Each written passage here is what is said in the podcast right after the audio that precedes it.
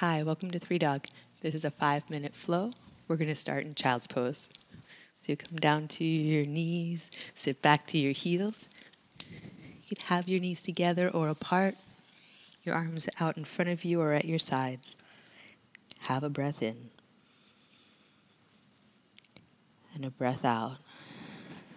Have a moment to recognize that you got here to your mat, to yourself for a few moments. It's a good thing. On your next inhale, you're going to come up to your hands and knees. Establish a good stance for you. Then exhale, round into the cat pose, pulling your abdominals in. Press the floor away with your hands and feet. Then reverse that action into cow pose. Press your hands down, pull your heart forward. Keep your abdominals drawn in. And you'll rock back and forth with your breath. Let it lead you. Round on your exhale and arch on your inhale. Take your time and find your full breath. Press the floor away with your hands. Feel the stretch across your back.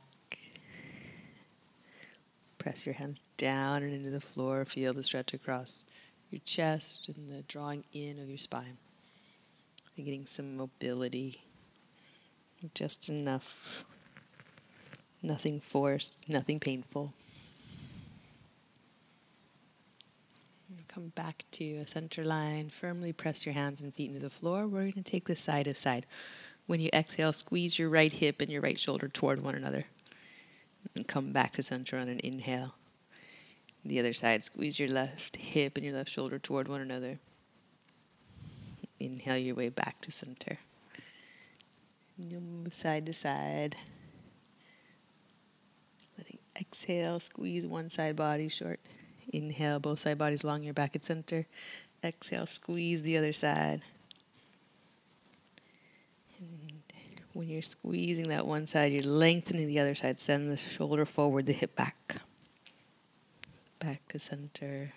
The inhale and then the squeeze of the other side sends the other side long. Good. One more round through each side. A little side bending to clear out through the rib cage. Then you come back to center line and walk your hands slightly forward so that you can take a cat pose, rounding back and moving your hips toward child's pose. And a cow pose, rocking forward, moving slightly toward up dog, but the hips stay up. Moving back toward child's pose, the hips stay up, spine rounds. So traveling cat cow. Have one more round through.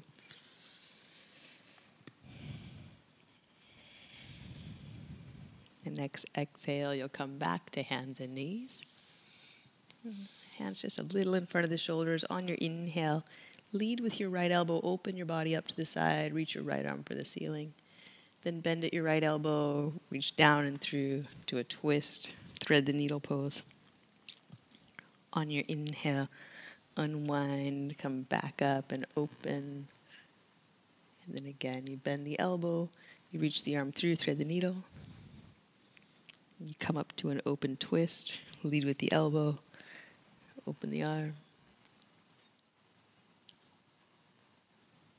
One more time down and through. Then unwind to hands and knees. Then we'll take the other side. Start by lifting your left elbow up toward the ceiling. Open your chest to the side wall. Open the arm. Then come down and through twist. All the way out. When you get breath in, you let the elbow lead you, you float back up to open twist. Bending your elbow, reach down and through and get all the breath out. Then inhale and open back up. Press your standing hand down. One more time, you come down and through. And when you inhale, come back to center hands and knees. Take a round of cat and cow.